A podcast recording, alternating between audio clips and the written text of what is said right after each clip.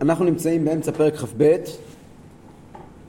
הקטע הבא, יש בו קטע קצת מוזר שיהושע בן נון לא מוזכר בו. זאת אומרת, סיפור שלם שמתרחש, לכאורה לפי הבנת הפשט בדברים זה בימי יהושע בן נון, הוא לא מוזכר שם. לא ראיתי במפרשים המקובלים הסבר. בסברה הייתי אומר שזה היה אחרי פטירת יהושע, אבל צריכים שזה מקור. זה לא כתוב בפורש, אז אני לא יודע. טוב. דיברנו על בני גד ובני ראובן וחצי שבט המנשה שיהושע משלח אותם חזרה הביתה שלהם בעבר הירדן המזרחי. ופה מתרחש דבר נורא מעניין, פסוק י'.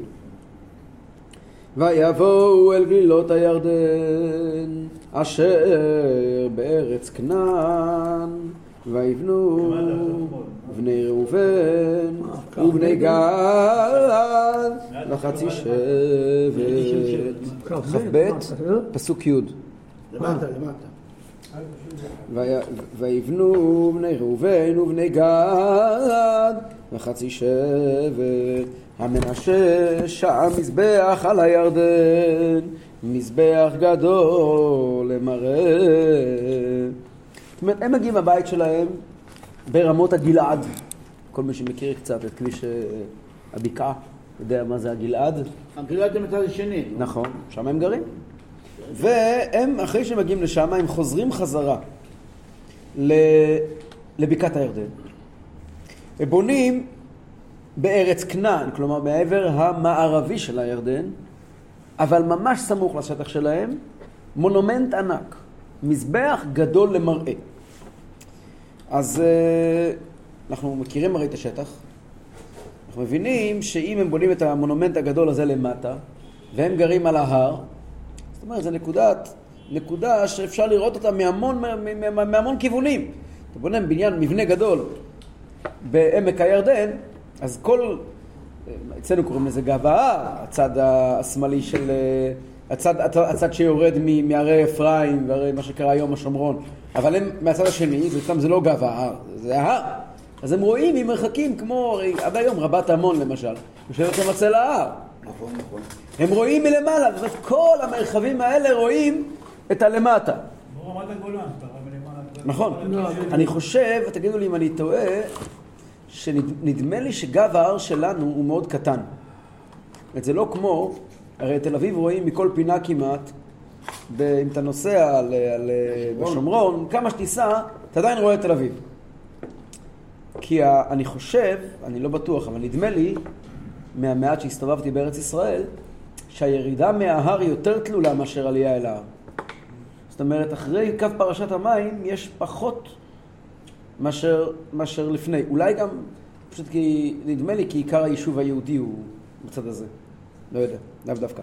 בכל אופן, אבל מהצד של ירדן, מהצד של עבר הירדן, מה שנקרא, משם זה מרחקים אדירים שרואים כלפי מטה.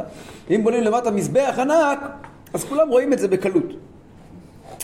אז והתורה פה מדגישה, הנביא מדגיש שזה מזבח גדול למראה, כלומר הוא לא מיועד לפולחן, הוא למראה. הוא עבור רק כדי שיראו אותו. יש פה בעיה חמורה מאוד, כיוון שהתורה אוסרת על הקמת במה, הקמת מזבח, חוץ למקום אשר יבחר השם. עכשיו, נכון, והמזבח הזה, הדין הזה היה 3 פעמים איסור לבנות מחוץ לבית המקדש. היה בזמן המשכן,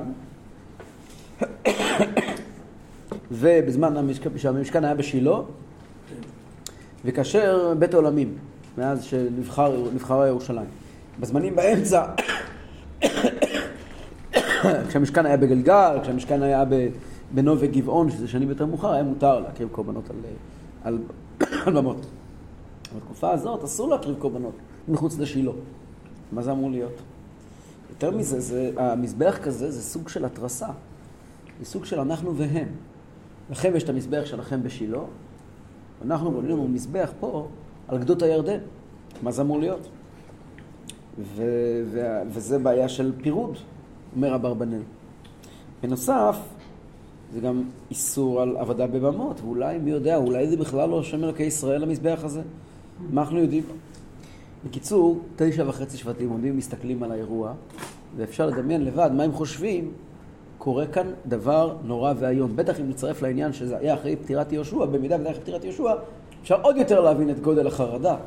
יהושע נפטר, לא כתוב פה מילה על יהושע, לא כתוב רשמית שהוא נפטר, אבל אם אתם מסתכלים בפסוקים זה נראה כאילו פה התעסקות שלמה עם 2.5 שבטים בלי יהושע, זה מאוד מוזר. ומי בא אחריו? השופטים. וישמעו בני ישראל לאמור, הנה בנו בני ראובן ובני גד וחצי שבט המנשה את המזבח אל מול ארץ כנען אל גלילות הירדן אל עבר בני ישראל. זאת אומרת, שומעים מה שקרה וזה נשמע מאוד לא טוב. איפה שלא תיקח את זה, זה נשמע לא טוב. הם מנסים לדעות על כף זכות. אבל תקשיבו, זה לא דבר שאפשר. מול העיניים, בונים מזבח ענק על הגבול, כלומר לא בשילו ובאופן נפרד, אל עבר בני ישראל. כן? מה קורה פה? וישמעו בני ישראל, ויקהלו כל עדת בני ישראל שילו. לעלות עליהם לצבא. עוד רגע תפרוץ מלחמת אחים. כאשר הדבר הזה קורה, כל עדת בני ישראל נאספים בשילו, וזה ממש מריח שיהושע לא פה, כאילו צריכים להתאסף לבד לשילו, יהושע לא יכול ללכת לברר את העניין. זה כזה נראה מצב של אין הנהגה מסודרת. הם כולם מתאספים יחד בשילו. אגב, איפה זה שילו? שילו בשומרון. איפה? בסביבות שכן, קצת לפני שכן. לא, לא, לא, לא, הגזמת. מה לא? הגזמת צפונה. לא צפונה. הגזמת מאוד צפונה. לא נאמר. שילו נמצאת, אתה נוסע כביש 5? כן, נו. עד אריאל? נו. שכם זה עוד 40 קילומטר. אתה נוסע עד אריאל, לא. באריאל אתה לוקח ימינה, כלומר לכיוון דרום. משהו כמו 4-5 קילומטר זה שילו. זה אריאל. זה ממש פה, זה לא רחוק מכאן. זה, בוא נגיד, זה מאחורי קו ישר מראש העין, זה מעט מאוד. פתח תקווה ראש העין, קו ישר לראש העין. כן. אז הם כולם מתכנסים בשילו, לעלות עליהם לצבא, להילחם בהם. החבר'ה האלה עזבו את הכל. טוב, אבל רגע לפני כן, התורה אומרת, ודרשת וחקרת, צריכים לבדוק מה קורה כאן, זה לא עושים דבר כזה. כולם מוכנים למלחמה, אבל הולכים לברר. וישלחו בני ישראל, אל בני ראובן, אל בני גד, ואל חצי שבט מנשה, אל ארץ הגלעד, את פינחס בן אלעזר הכהן, ועשרה נשיאים עמו, נשיא אחד לבית אב, לכל מטות ישראל, ואיש ראש בית אבותם, הם על אלפי מישראל. שני סוגי שלוחים נשלחים. קודם כל נשלח פינחס, וביחד איתו שולחים 10 נשיאים. למה בצורה כזאת? אז אברבנאל אומר, שהייתה שתי טענות כלפיהם. טענה אחת הייתה, אתם מורדים בהשם, כי ממזבח נפרד. טענה שנייה, אתם מתנתקים מאיתנו. לכן את פינחס שלחו כהן להשם, נטפל בעניין של המזבח. 10 שלוחים שלחו בתור נציגים של כלל ישראל, למה אתם מתנתקים מאיתנו? כך אומר אברבנאל. כלי יקר אומר, ש10 שבטים באו לדבר בטובות. אנחנו אחים. פינחס הקנאי הוא המקל, הם הגזר, הוא המקל, הוא בא להטרות בהם בשוח מלחמה, תיזהרו מה שהולך לקרות. מעניין שהאלשיך אומר אותו דבר, אבל בדיוק הפוך. הוא אומר שהפינחס הוא איש השלום, אז הוא בא לדבר איתם, כן, לבית הטובות, ו10 השבטים באו להראות, 10 שבטים אנחנו יכולים להילחם בכם. איך שלא ניקח את זה, יש פה חתיכת סיפור. ואז הם מגיעים ומתחילים להוכיח אותם. יבואו אל בני ראובן, אל בני גד, ואל חצי שבט מנשה, אל ארץ הגלעד, וידברו איתם לאמור. כה אמרו כל עדת אדוני, מהמעל הזה אשר מעלתם באלוהי ישראל לשוב היום מאחרי אדוני בבנותכם לכם מזבח למרודכם היום באדוני. זאת אומרת זה לא רק עבודה. מהמעל הזה אשר מעלתם זה נשמע כמו עבודה זרה. לשוב השם אחרי השם, גם אם זה לא עבודה זרה, אז זה קודשים בחוץ, מאחרי השם, עושים את זה בנפרד. ולמרודכם היום בהשם, הקדוש ברוך הוא אמר דווקא במקום אשר יבחר השם, וזה לא המקום אשר יבחר השם. ואז הם מזכירים להם את אבון פעור שמתרחש בערך באותו מקום, כמה שנים קודם שעדיין היה, כולם היה עדיין היה בוער. המעט לנו את אבון פעור אשר לא התאהרנו ממנו עד היום הזה, ויהי הנגף בעדת אדוני ואתם תשובו היום מאחרי אדוני והיה אתם תמרדו היום באדוני ומחר אל כל עדת ישראל לקצוף ואחים תמאה ארץ אחוזתכם עברו לכם אל ארץ אחוזת אדוני אשר שכן שם משכן אדוני ואחזו בתוכנו ובאדוני אל תמרודו ואותנו אל תמרודו בבנותכם לכם מזבח מבלעדי מזבח אדוני אלוהינו. עוד רגע נסביר את הפסוק הבא גם כן, אבל קודם כל מזכירים את אבון פעור. מה רוצים מאבון פעור דווקא? אז אבון פעור היה עבודה זרה, חלק מהאומה עבדה עבודה זרה וכל האומה לקטה. אז אם אתם חושבים שזה העסק שלכם, המזבח הזה, עבודה זרה, אתם טועים. אתם זוכרים את אבון פעור? מעט עבדו עבודה זרה וכל עם ישראל חטף. זה נוגע גם לנו, כך אומר אברבנאל. ואלשיך וכלי יקר מוסיפים, וגם אם יש לכם כוונות טובות המזבח הזה ואתם מתכוונים לעבוד את השם ולא עבודה זרה, אז תזכרו שגם לעבדי בעל פעור לחלקם היה כוונות טובות. הם הרי בבעל פעור, עבודת פעור הייתה שהיו עושים צרכים בפניו. אז הם כאלה שעשו את זה, הם התכוונו לגנאי. כוונות טובות, וזה לא עזר הכוונות הטובות האלה, כי הדרך לגיהנום רצופה בכוונות טובות. מילא תזכרו את אבון פעור ותבינו שכוונות הם לא הסבר למעשים. מה הפירוש אומרים לו אשר לא התאהרנו ממנו עד היום הזה? אז חתם סופר באחד המקומות אומר ככה: אבון פעור היה תוצאה של שקיעה בתאוותנות. הרי עם בני ישראל עמדו שם, כתוב בחז"ל שהם היו בשיטים, כתוב, כן, היה בשיטים, אז כתוב בחז"ל שזה המקום שגורם לשטות. מה הפירוש? היה שם שפע עצום בגשמיות. כשאדם שקוע מאוד בתוך תאוותנות, עולים לו פייגלח למוח. כשאדם נמצא במצב של מצוקה, בדרך כלל יש לו עבירות מסוג אחר. עבירות כאלה כמו אבון פעור של כל מיני פייגלח עם בוזם, פייגלח עם כפריים, כל מיני פרפרים בתוך המוח, זה קורה כשבן אדם יש לו עודף כסף, עודף זמן. אז הם אומרים לו, תקשיבו, אנחנו לא יודעים מה קורה איתכם, אבל אנחנו זוכרים שאנחנו עברנו עבירות שהיינו כאן באזור שלכם, באזור של עבר הירדן המזרחי. אולי אתם פשוט מדי שקועים בתוך חסרים של האוכל שלכם, ומשם הגיע לכם כאלה התנהגויות. אולי תמאה ארץ אחוזתכם. כלומר, הקדוש ברוך הוא בחר דווקא בארץ ישראל, בגלל האיזון המדויק בה בין שפע לבין קודש, ואתם מעבר לזה, יש לכם יותר מדי שפע, דבר הזה מה שנקרא, לא לכם למוח, ודופק לכם את הראש. לא רק שפע, הארץ שהם נמצאים שם, הערב הגדולה והעושר והכבוד, אחד הדברים שמחתים את האנשים. בשבוע הבא בעזרת השם, אנחנו נקרא את פרשת שלח האנשים. למה המרגלים האלו הוציאו את דיבת הארץ? מכיוון שהם אמרו שאם אנחנו על ארץ ישראל, אז יורידון בתפקיד שלנו, אבל לא נשיאים, כל הרכוש שישאר לנו, דאגו לכבוד ולאישות שלנו. הם לא ראו אותו ישראל, הם ראו מה הכוונה שלנו, מה טוב להם בלבד, ולכן הם מתו.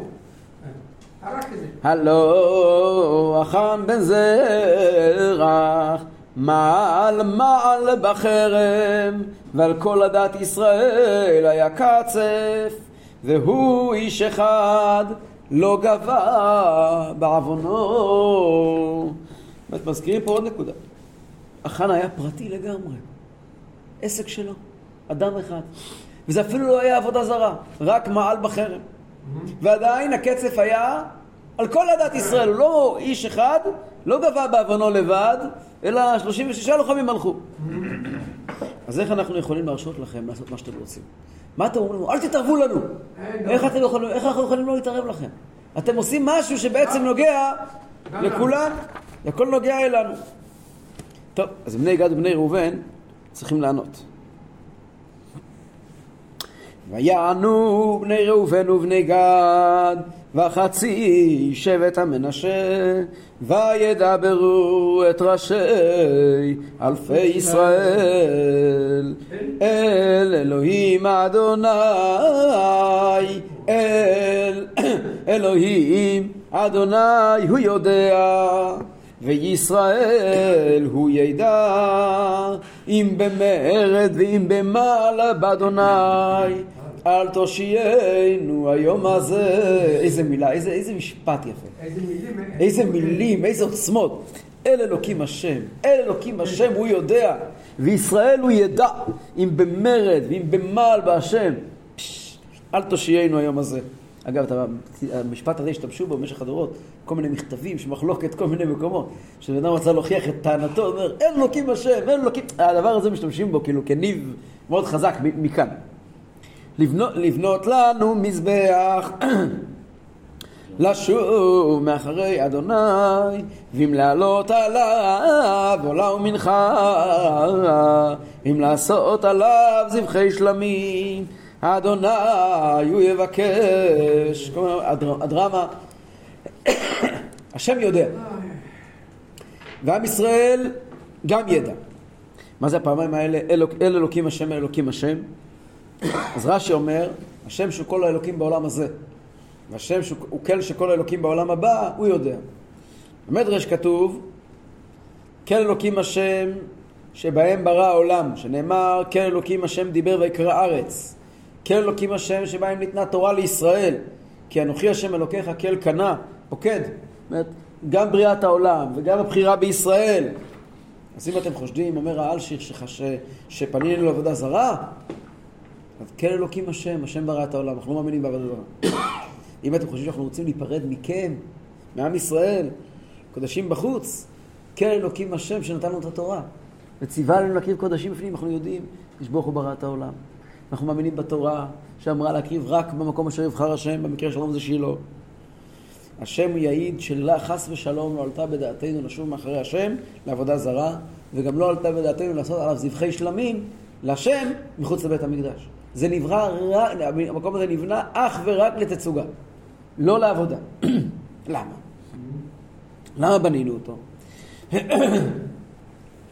ואם לא מדאגה מדבר עשינו את זאת לימור, מחר יאמרו בניכם לבנינו לימור, מה לכם ולאדוני אלוהי ישראל.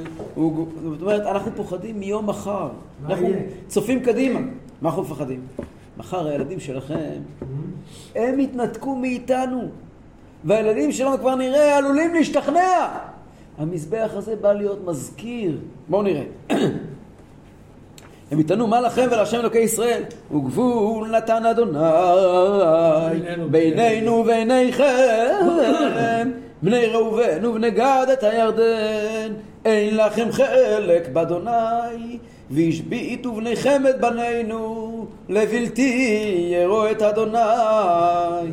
ונאמר נעשנה לנו לבנות את המזבח, לא לעולה ולא לזבח, כי עד הוא בינינו וביניכם ובין דורותינו אחרינו, לעבוד את עבודת אדוני לפניו בעולותינו וזבחינו ושלמנו, ולא יאמרו בניכם מחר לבנינו, אין לכם חלק באדוני. ונאמר והיה כי אמרו אלינו ואל דורותינו מחר, ואמרנו ראו את תבנית מזבח אדוני אשר עשו אבותינו, לא לעולה ולא לזבח, כי ידעו בינינו וביניכם. חלילה לנו ממנו למרוד באדוני, ולשוב היום מאחרי אדוני, לבנות מזבח לעולה ולמנחה ולזבח, מלבד מזבח אדוני אלוהינו אשר לפני משכנו. איזה נאום ארוך. אנחנו פחדנו שיבוא יום והילדים שלכם יבואו ויתנו כלפינו, אתם לא חלק. הקדוש ברוך הוא חצץ בינינו עם נהר הירדן. פעם היה כזה נהר. עם נהר הירדן אין קשר בינינו, והילדים שלנו עוד עלולים להשתכנע. הם יבואו לשילו, הם הרגישו זרים, יש להם מבטא שונה, הם נראים אחרת מטבע הדברים. כל שבט נראה אחרת, אבל אתם בכלל לא מפה. הם הרגישו לא נעים. אגב, הם לא התנבאו לחינם, באמת בדורות הבאים הרגישו לא נעים חלק מהשבטים לעלות למשכן, כמו שאנחנו נראה בפרשת שמואל הנביא, שאלקנה עבד קשה מאוד להביא אנשים למשכן. זה לא היה קל, כי אנשים לא היה פשוט העניין הזה. ואנחנו רוצים להקים מזבח גדול, שכולם יראו את המזבח ויגידו, אתם רואים את המזבח הזה? הוא מזבח כדי שלא להקריב בו. הוא נמצא כאן כדי להסביר לנו שלמרות שיש לנו מזבח, אנחנו מחריבים רק בשילו. גלעד. הוא אומר לנו, שימו לב, יש כאן מזבח, אבל אנחנו לא הולכים להקריב בו. כדי לומר לנו ולהזכיר לנו כל הזמן, יש לנו מסורת, שאנחנו מקימים רק בשילו. שם זה המקום שלנו. וגם אם אתם תדחו אותנו, אנחנו לא נדחם מאיתכם. ככה הם מגיעים ואומרים ליתר השבטים. וישמע פנחס הכהן ונשיאי העדה. חלילה לנו. נכון. אני חושב שקראתי את זה. הסברת, בסדר. וישמע פנחס הכהן ונשיאי העדה וראשי אלפי ישראל אשר איתו את הדברים אשר דיברו בני ראובן ובני גד ובני מנשה, וייטב ביניהם. ויאמר פנחס בן אלעזר הכהן אל בני ראובן ואל בני גד ואל בני מנשה, היום ידענו כי בתוכנו אדוני אשר לא מאשר, לא מעלתם באדוני המעל הזה, אז הצלתם את בני ישראל מיד אדוני. זאת אומרת, הוא מגיע ואומר, לא רק שאנחנו יודעים שאתם כעת רוצים לעבוד את השם, אנחנו יודעים שמעולם לא עלה לכם אפילו במחשבה, מחשבת פסול. השם שהוא רואה ללבב, אז הוא העד לזה. עד רבה, אתם הצלתם את בני ישראל מיד השם, אתם בעצם חשבתם על הדורות הבאים, מחשבות טובות, איך אנחנו נציל את עם ישראל כולו מחטא בדורות הבאים, מהנתקות. לא רק שהתפקיד של המזבח הזה הוא לא לנתק, אלא עד רבה, התפקיד שלו הוא לחבר. מעניין, אבל הם מצטטים מדבריהם, רק וישמע פנחס, אבל דבריהם לא... בטח צטטו, מה השאלה? מי פסוק חפה לבד פסוק חפתת?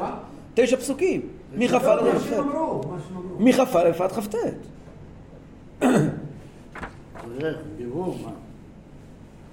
וישוב פנחס בן אלעזר הכהן והנשיאים מאת בני ראובן ומאת בני גד מארץ הגלעד אל ארץ כנען אל בני ישראל, וישיבו אותם דבר, וייטב הדבר בעיני בני ישראל, ויברכו אלוהים בני ישראל, ולא אמרו לעלות עליהם לצבא לשחט את הארץ אשר בני ראובן ובני גד יושבים בה. ויקראו בני ראובן ובני גד למזבח, כי עדו בינותינו כי אדוני הוא אלוהים. זאת אומרת, עם ישראל קיבלו את הטענות של בני גד ובני ראובן, עד רבה החליטו שהם לא רוצים ללכת למלחמה. אפילו הכוונה שלהם הייתה ללכת למלחמה, היא בטלה לא מכאן לאבא אלא מכאן למפרע. כאילו מעולם לא תכננו דבר כזה. כי כל המטרה שלהם הייתה להחזיר אותם בתשובה. והקדוש ברוך הוא לא חפץ ימות למת כי אם בשובו מדרכו וחיה. גם המטרה של כל המלחמה הייתה כדי להחזיר אותם בתשובה, ולא חד ושלום כדי להילחם בהם סתם. מילא כעת שאנחנו רואים שמעולם לא חטאו, אז לא היה שום כוונה למלחמה, וגם אותה התארגנות שהייתה, היא הייתה לא רק לכוונה טובה, היא גם הייתה מעשה טוב, כיוון שהוא היה כדי להחזיר אותם בתשובה, והתברר שהם לא חטאו. המילא אין שום דבר, הכל נמחק, גם רטרואקטיבית. ולכן כדי לחדד את העניין הזה של המזבח, שהוא באמת שיהיה ברור שהוא רק כדי להיות עדות, קראו למזבח הזה עד. כי התפקיד של המזבח הזה זה להיות עדות, שתזכיר להם את הקשר הבלתי ימחה בין בני ישראל לבין אחים שלהם מעבר הירדן. יש לי שאלה. כן. זה אומר שה2.5 השבטים האלה לא היו עולים לשילו? הם כן עלו לשילו. זהו, עכשיו